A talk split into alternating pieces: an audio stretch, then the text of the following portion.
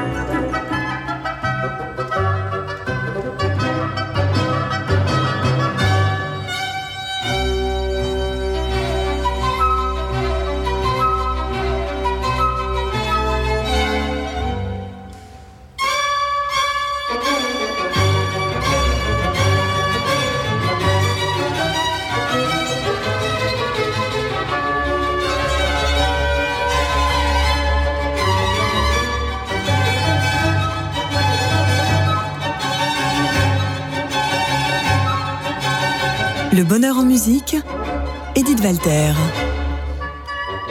Bonjour chers auditeurs, j'ai la joie de recevoir un, très grand, très grand violoniste que j'admire depuis bien longtemps, qui vient avec son quoi, son 41e disque, nous parler de Brahms.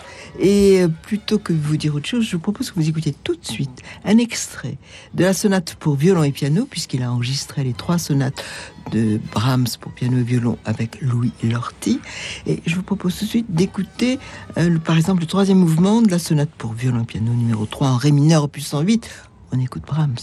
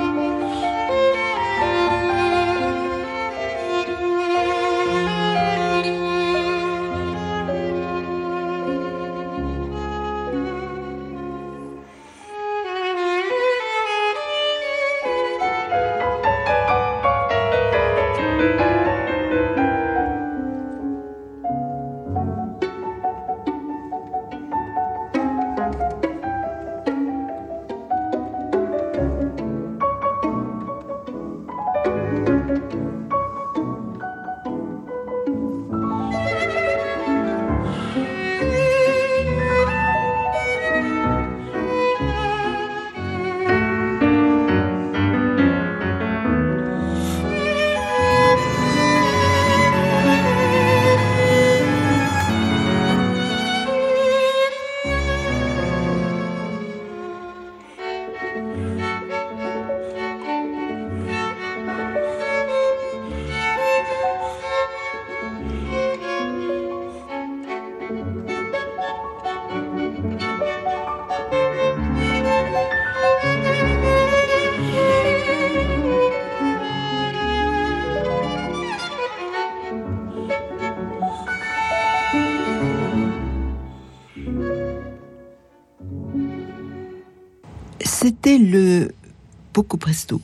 le troisième mouvement de la Sainte pour violon et piano numéro 3 en ré mineur, opus 108 de Brahms, interprété par Louis Lorty et Augustin Dumay. Augustin Dumay, je suis très heureuse que vous ayez pu venir jusqu'à ce studio parce que je me demande toujours si vous êtes entre le Japon, euh, euh, la Belgique.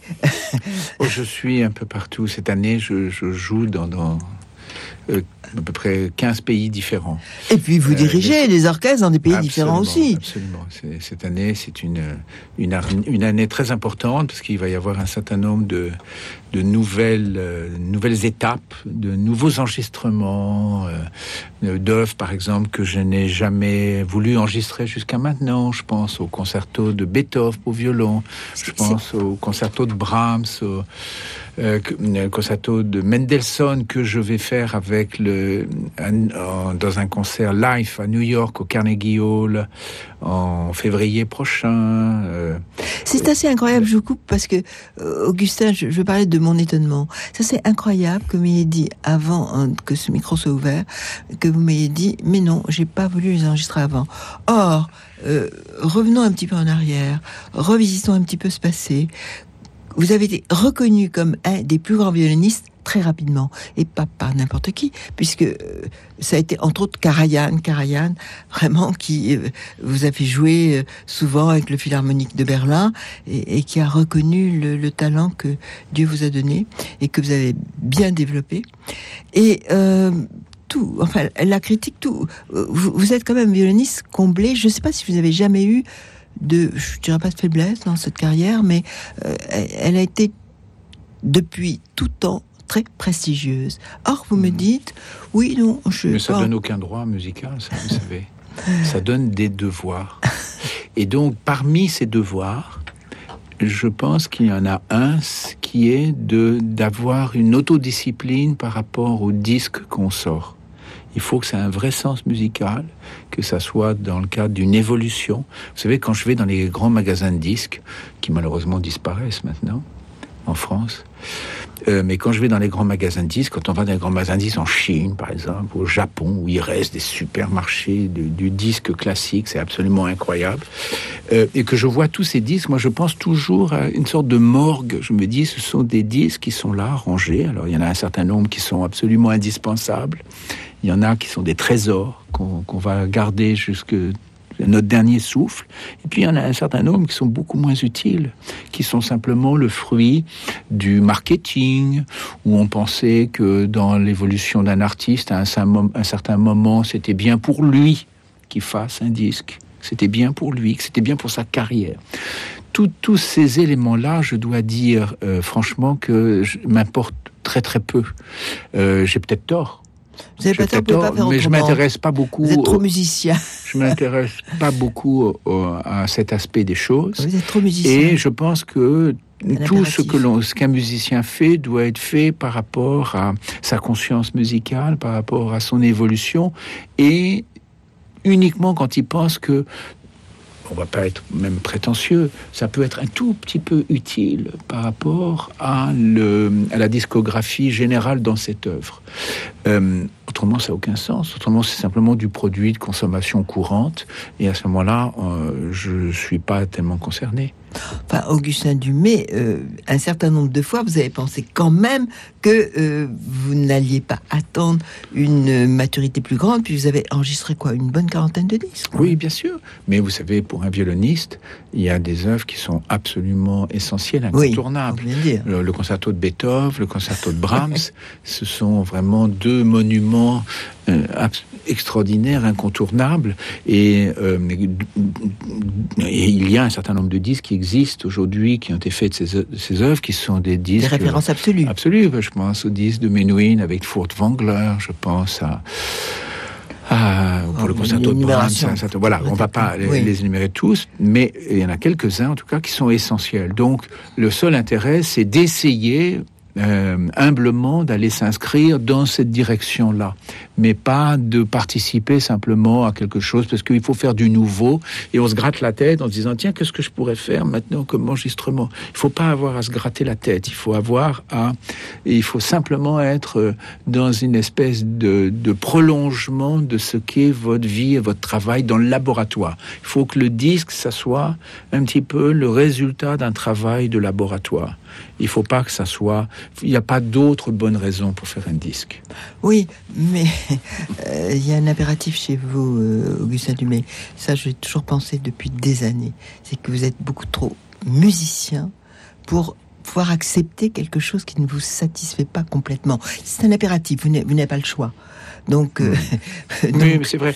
C'est pour ça que je dis toujours, en rigolant, que il faudrait mettre des dates de limite de vente sur les disques, parce que déjà, comme sur les yaourts, parce que après euh, quelques quelques mois déjà, on commence à ne plus les aimer.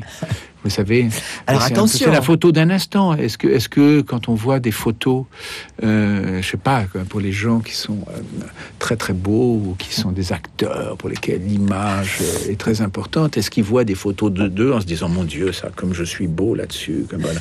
Ils se disent, j'espère qu'ils se disent, mon Dieu, que comme euh, comme j'aimerais être euh, autre, autrement, autre chose, ou aussi autre chose. Alors Augustin Dumay, qu'est-ce que vous dites des deux précédentes versions des sonates de Brahms que vous avez déjà enregistrées, étant donné que c'est la troisième fois que vous enregistrez ces trois sonates de Brahms Alors je dis que c'était l'évolution maximum par rapport au travail de laboratoire qui avait été fait pour les deux premières. Euh, euh, surtout, on va mettre la première à part parce que c'était une version de très très très jeunesse. Donc, euh, mais disons que la deuxième que j'ai faite fait avec Maria Jouan Pires, c'était la photo d'un moment d'évolution très important. Magnifique. Mais voilà. Mais euh, voilà, depuis, j'ai joué ces sonates, euh, bien sûr avec elle, mais avec beaucoup d'autres pianistes. Je pense à Nelson Frère, par exemple. Je pense. Et le, il y a eu une, une évolution, et donc ça, on doit rendre compte de cette évolution parce qu'on a des devoirs par rapport à des sonates comme ça. On a des devoirs très spécifiques. C'est pas la même chose d'enregistrer trois sonates de Brahms que d'enregistrer, je ne sais pas, des on va pas, on va, pas, on va pas dire, on, va pas, prononcer de nom parce que ça aurait l'air d'être de mépriser un certain nombre de, compositeurs. Et, voilà. Mais ça n'est pas la même chose. Il s'agit pas du même sujet. Oui. Augustin, euh, c'est aussi à chaque fois une aventure différente parce que Louis Lorty, euh, qui est un, très grand pianiste, n'est pas euh, n'est pas Mario Jo qui est également une très grande pianiste. Ce sont deux personnalités très différentes. Bien sûr. Bien sûr. Et vous savez que Maria Jouan Pires, par exemple, au moment où on a enregistré le 10 des sonates de Brahms, ne voulait pas l'enregistrer. Parce qu'elle m'a dit, je n'ai pas Brahms dans la peau elle m'a dit très exactement. Et je n'ai pas la main pour ça. Je n'ai pas parce que vous savez qu'elle a une toute petite main, donc elle, elle voilà, pour elle c'était très difficile. Je lui ai dit, bah, justement, ça, voilà un beau challenge, voilà un beau challenge, et tu vas pouvoir euh, justement vivre avec Brahms. Elle adore Brahms, c'est les coups de Brahms. je me permets de dire à mes auditeurs que vraiment, il ne faut pas qu'ils crachent sur cet enregistrement parce qu'il est magnifique. non, non, mais bien sûr, je ne suis pas du tout en train de dire ça. Je suis pas du tout en train de dire ça. Euh, je, suis en train de dire que simplement, on, voilà, on doit rendre compte d'un travail qui a été fait. Et voilà. Et mais, mais en tout cas. Euh, euh, en tout cas, cet enregistrement a eu comme vertu, c'est ce que je vous disais avant, d'amener Maria Jouan Pires à, vivre et à jouer Brahms. Elle joue même Brahms toute seule maintenant. et, et on a enregistré depuis les deux trios de Brahms. Donc, ça avait un vrai sens voilà, il faut que les disques aient un sens musical. On va continuer à découvrir ce disque. Ce disque qui est sorti chez Onyx. Je propose d'écouter par exemple euh, la première sonate, un extrait de la première sonate pour violon et piano euh, en sol majeur opus 78. On pourrait écouter le troisième mouvement. C'est, euh, je rappelle, Augustin Dumay et Louis Lorty qui en sont les interprètes. Et c'est Brahms que l'on écoute.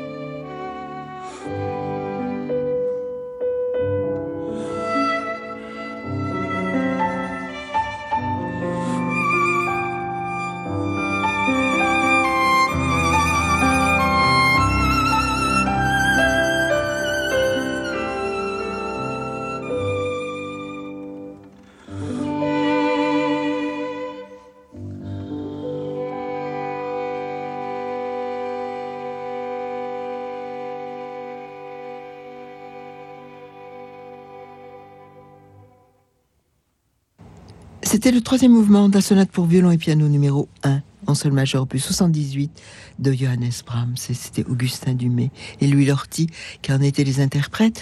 Alors, Augustin Dumay, euh, ces, sonates de Brahms, c'est la troisième fois que vous les enregistrez, donc vous, les aimez beaucoup. C'est euh, est-ce que c'est très proche de vous, ce lyrisme, cette mélancolie euh, de Brahms? D'abord, je vais répondre à la première partie de votre euh, questionnement. Et vous dites, c'est la troisième fois que vous l'enregistrez. Donc, je pense que il y a des œuvres par rapport auxquelles on a, euh, qui sont les plus grandes œuvres en général. On, on a des devoirs très spécifiques par rapport à ces œuvres-là. Donc, euh, enregistrer euh, six fois la symphonie espagnole de la être très amusant et très gratifiant sur un certain plan, mais on n'a pas les mêmes possibilités d'évolution dans une œuvre comme ça.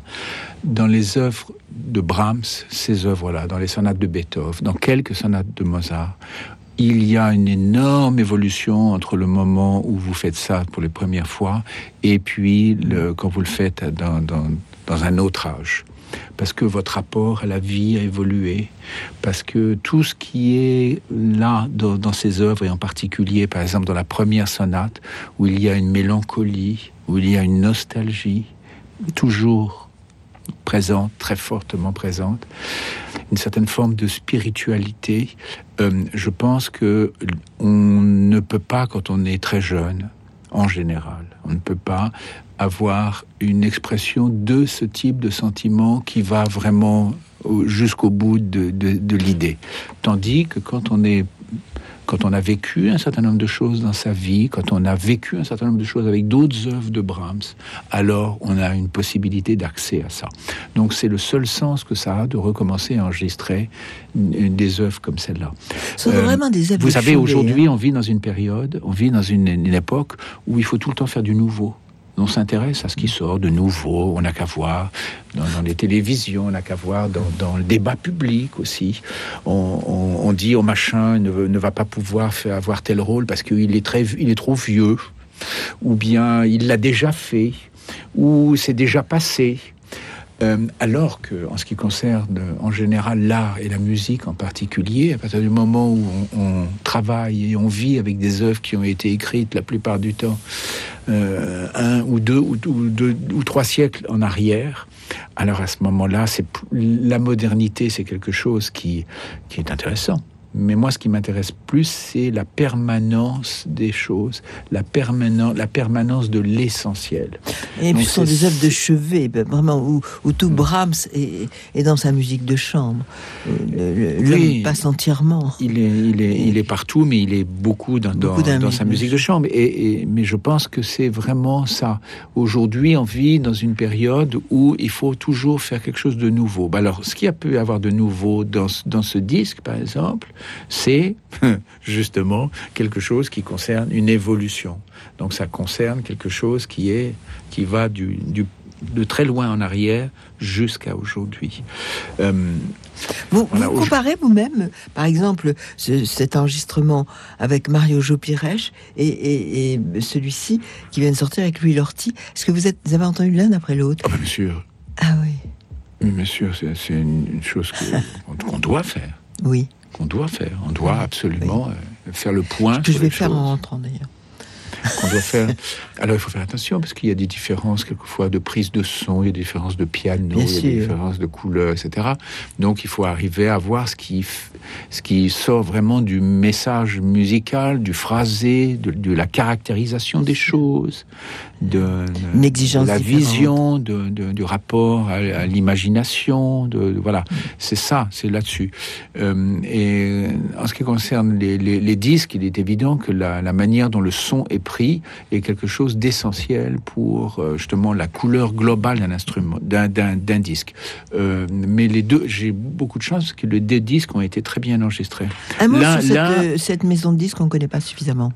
Ah, c'est une, une, maison qui a, qui a un, avenir et d'ailleurs un présent absolument euh, en France, on ne la connaît pas encore vraiment bien, mais vous avez par exemple mes collègues violonistes qui enregistrent pour cette compagnie sont euh, euh Zuckerman, sont Victoria Moulova, sont Midori, sont un jeune violoniste canadien qui est absolument fantastique, qui s'appelle James Ennes. Les pianistes, par exemple Maria Jouan Pires vient d'enregistrer ah pour ce label les concertis de Beethoven avec Daniel Harding. C'est euh, la maison mère est où? À Londres, à Londres. À Londres à Londres. Le, mm. directeur artistique de cette maison était juste avant le directeur artistique de Deutsche Grammophon et le propriétaire de cette maison est l'actuel euh, patron exécutif des disques Decca.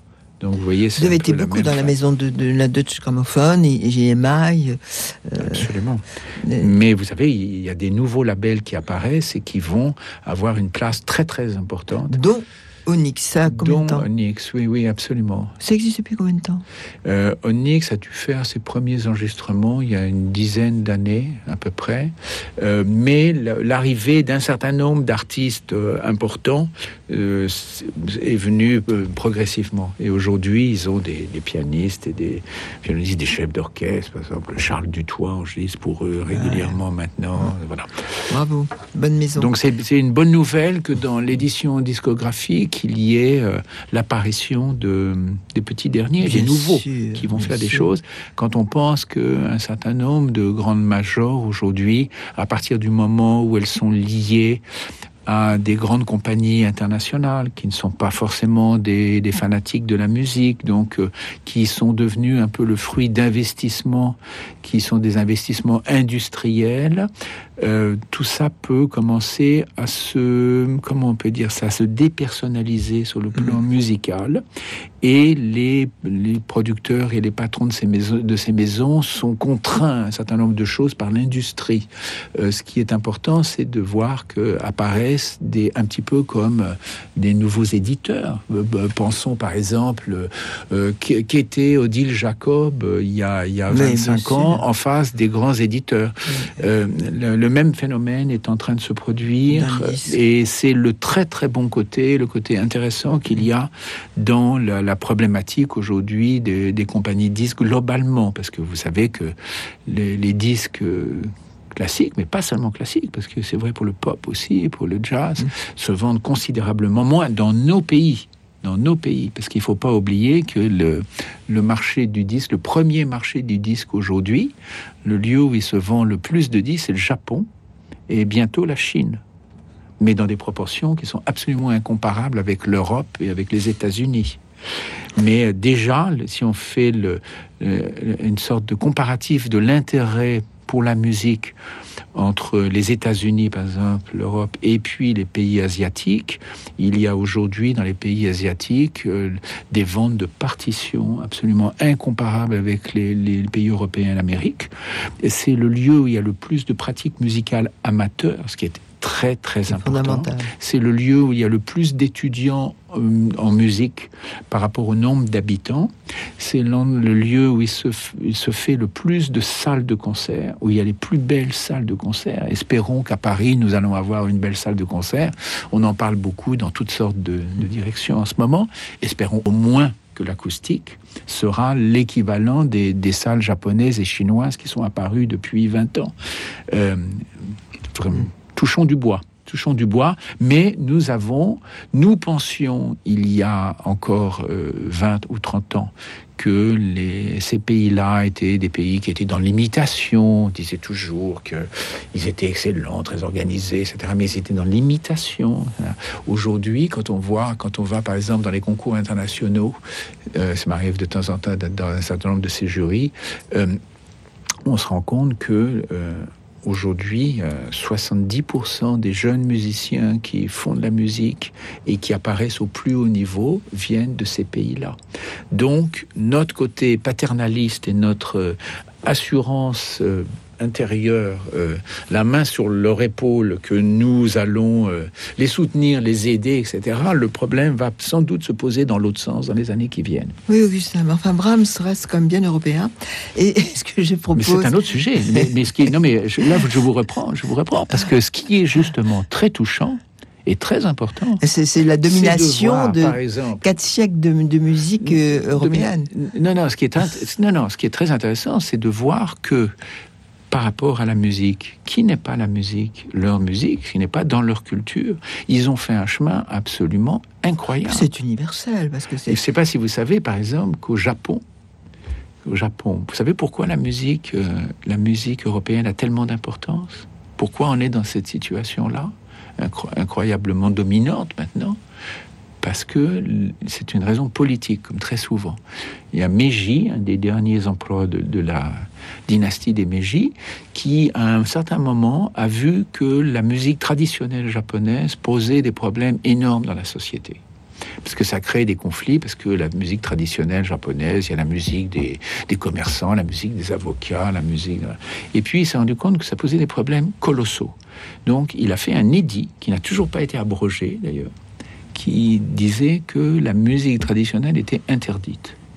Et à partir de là, ils ont envoyé des émissaires absolument partout dans le monde pour faire l'étude de justement de ce qu'on avait fait de, notre culture musicale européenne. Ils ont envoyé des gens dans toutes les écoles de musique, ils ont envoyé des émissaires dans les salles de concert, ils ont fait une étude des salles de concert. Ils sont revenus et depuis ce temps-là, ils ont travaillé, travaillé d'une façon absolument incroyable et ils sont arrivés là où ils sont. Moi, je pense, moi, musicien européen, plus qu'européen, je dis que ça mérite notre admiration. Je, partage tout à fait cette admiration. Et puis, celle des sonates que vous avez enregistrées. C'est pour ça que je propose que nous écoutions encore un extrait de ce disque qui vient de sortir. Et on pourrait entendre de, la sonate pour violon et piano, la seconde en la majeure opus 100. Je propose d'entendre l'entente cette fois-ci.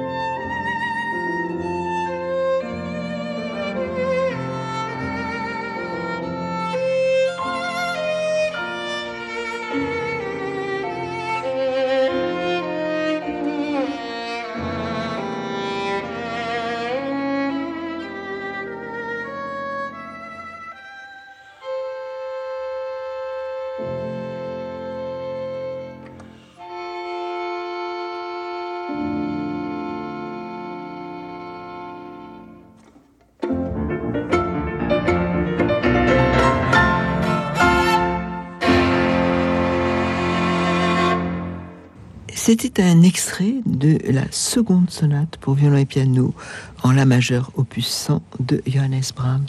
Et je vous rappelle que c'est Augustin Dumay et Louis Lorty qui en sont les interprètes. Et, c'est un disque qui vient de sortir chez Onyx. De ces trois sonates de, de Brahms qui sont écrites à des moments différents de la vie de Brahms.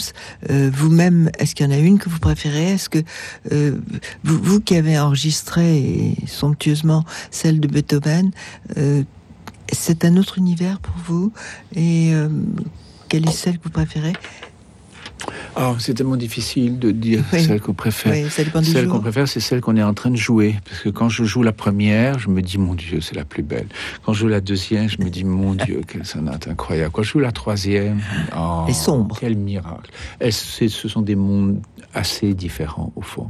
C'est une même expression brahmsienne. Donc, il y a un certain nombre de choses sur le plan de la forme, sur le plan de, la construction qui sont vraiment, euh, qui, qui sont en commun. Euh, mais en réalité, on est dans des mondes très différents. Euh, la, première sonate est la sonate de, l'intériorité, la sonate de, du Regenlied, justement, la, mélancolie, la, nostalgie. La deuxième sonate est une sonate beaucoup plus ouverte, beaucoup plus euh, lumineuse, beaucoup plus qui a des aspects beaucoup plus paisibles qui est moins réflective dans le sens euh, d'une certaine forme de, tristesse, de tellement belle tristesse. Et puis la dernière, la troisième sonate est une sonate qui, au contraire, est héroïque. C'est une sonate symphonique c'est une sonate où on sent toujours euh, un, grand orchestre derrière. On pourrait vraiment très facilement l'orchestrer et en faire une symphonie. D'ailleurs, Brahms aimait beaucoup faire ça parce que c'est ce qu'il a fait, par exemple, avec sa première sérénade. Il avait commencé à l'écrire comme un quintet et puis ensuite il l'a entendu comme un quintet et il a dit mais je vais en faire une symphonie. Et il a fait. Claudio Abbado disait oh c'est la plus belle symphonie de Brahms, la première sérénade. Vous savez, c'est une œuvre très longue donc elle est rarement jouée parce qu'elle dure 50 minutes. Euh, une œuvre très difficile, mais extraordinaire. Donc, euh, la troisième sonate a vraiment une, part euh, héroïque et une part beaucoup plus directe, je dirais, dans les sentiments. Et c'est d'ailleurs pour ça que c'est la sonate la plus populaire, que c'est la sonate qui est la plus jouée, que c'est celle qui a un écho auprès du public très particulier. Sans doute grâce également à son dernier mouvement pour que l'on suive plus facilement Augustin Dumay, dites-nous, est-ce que vous êtes plus souvent euh, à, Bruxelles où vous, avez, vous êtes responsable, vous êtes toujours directeur musical de l'Orchestre Royal de Chambre de Wallonie ou c'est fini? Euh, Non, non, j'ai euh, passé mon, ma, baguette à un de mes grands amis qui s'appelle Franck Bralet. Ah ouais. parce que j'ai un principe, je pense qu'il devrait être suivi plus souvent par d'autres, qui est que on ne doit pas rester plus que 10 ans à la tête d'une institution. Je pense que l'autodiscipline doit là aussi faire son, son, son œuvre et que c'est impossible d'imposer à des musiciens une même vision de la musique pendant 40 euh, euh, ans. Je pense que c'est une folie. Alors je comprends cette folie parce que dans certains cas, des gens ont fait tellement pour un orchestre, euh, pas seulement sur le plan musical, mais également pour la visibilité de l'orchestre, pour le, le, public dans la ville dans, où l'orchestre est, résident, etc., que il est très difficile de, de se séparer de quelqu'un qu'on aime beaucoup à juste titre, quelles que soient les raisons. Mais je pense qu'à ce moment-là, c'est le musicien lui-même qui doit dire. Euh, alors moi, j'ai tout de suite, en arrivant, j'ai justement en me méfiant de moi-même, en me méfiant de moi-même, j'ai émis cette idée. J'ai dit, je ne veux pas rester plus que voilà. Quel est Donc j'ai même aidé au recrutement de mon successeur. Et vous avez quand même gardé un orchestre.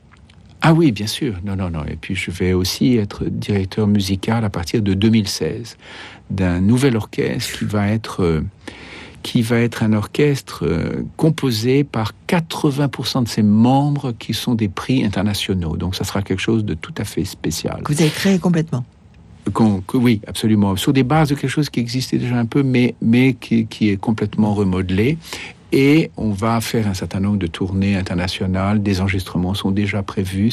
C'est un projet tout à fait spécial. Et, euh, je garde naturellement, je viens de resigner un contrat avec mon orchestre japonais qui se trouve à Osaka, qui est le Kansai Philharmonique. C'est le même musicien qui à son violon en main ou son orchestre en face de lui? Oui, oui, franchement. Je pense que tout ça, ça fait partie d'une globalité. Là, naturellement, il y a des aspects techniques qui ne sont absolument pas les mêmes. Il y a un certain nombre de choses qu'il faut euh, savoir faire. Euh, dans, dans, un cas comme dans l'autre, le, dixième de millimètre euh, de l'exigence violonistique est quelque chose qui, est, qui fait que les violonistes doivent travailler jour et nuit. Et le, dixième de millimètre de la, battue et de la subdivision d'un chef est aussi quelque chose qui, qu'on doit apprendre. Donc, je ne suis pas en train de dire que parce qu'on est un musicien qui a une idée globale de la musique et parce qu'on a fait plein de choses, on doit... Non, je pense pas du tout que on acquiert des droits euh, spécifiques de d'aborder tous les domaines de la musique à partir du moment où on est un soliste reconnu, en aucun cas. Et c'est même ça qui, pendant tout un temps, m'a empêché d'aller d'une façon plus ouverte et plus claire dans la direction de la, aussi dans la direction de la direction d'orchestre, parce que euh, je voyais qu'il y avait un certain nombre de cas où on demandait à des solistes très connus de diriger des orchestres et c'était pas toujours indispensable. Donc euh, voilà, donc je pense que là aussi il faut, euh, c'est un, vrai travail, c'est l'apprentissage d'un autre métier aussi sur le plan technique, mais vous avez raison que c'est le même musicien. Ça veut dire que c'est la même conception de la musique, c'est la même exigence par rapport à un certain nombre de choses et on ne verra jamais un violoniste. Est-ce que Daniel Barenboim, par exemple, ou euh, Daniel Barenboim est très différent sur le plan de son caractère musical quand il joue du piano ou quand il dirige un orchestre? Bien sûr que non. non. Bien sûr que non. Euh, sa conception de la musique est la même, elle est adaptée simplement hmm. aux circonstances. Eh bien, on espère bien que entre le Japon et, toujours la Belgique, vous reviendrez nous, nous, proposer vos enregistrements du concerto de Beethoven. je serai en France d'ailleurs prochainement parce que je serai en tournée avec l'Orchestre des Pays de la Loire pour huit concerts ah. autour de Mozart où je, vais jouer concertine Mozart, diriger symphonie ah et également au festival d'Aix en Provence au mois d'avril, donc non pas tellement longtemps.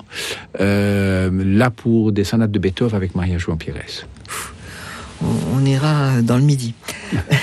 en attendant, on, peut rester à Paris et on peut écouter ces trois sonates de Johannes Brahms que vous avez enregistré, Augustin Dumay avec Louis Lorty.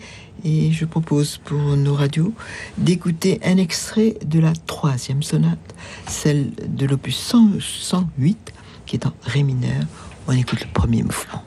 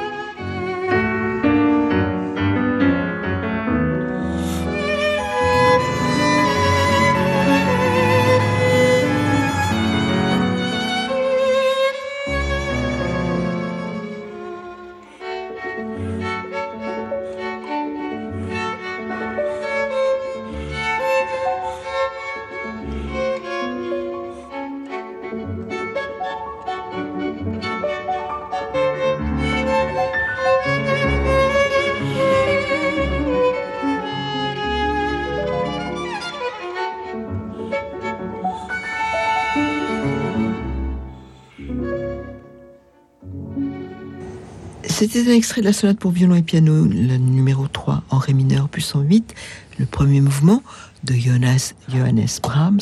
Et je rappelle que j'ai reçu Augustin Dumay. Et je rappelle aussi que vous pouvez retrouver cette émission longtemps sur le podcast de vos émissions chrétiennes. Et puis sur Facebook et moi-même la semaine prochaine. Au revoir.